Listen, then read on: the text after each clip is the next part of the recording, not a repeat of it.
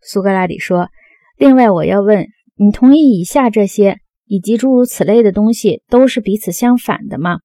赞同和异议，求取和拒受，吸引和排斥，不论是主动的还是被动的，因为这对于相反毫无影响。”格劳孔说：“是的，他们都是相反的。”苏格拉底说：“那么，干渴和饥饿，以及一般的说欲望，还有愿望和希望。”你不把所有这些东西归到刚才说的那些类的某一类里去吗？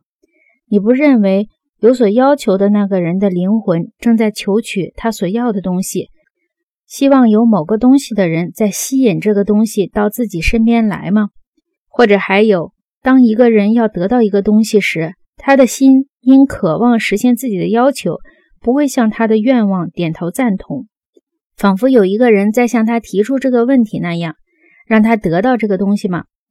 格劳孔说：“我会这样认为的。”苏格拉底说：“关于不欢迎、不喜欢和无要求，你又有什么看法呢？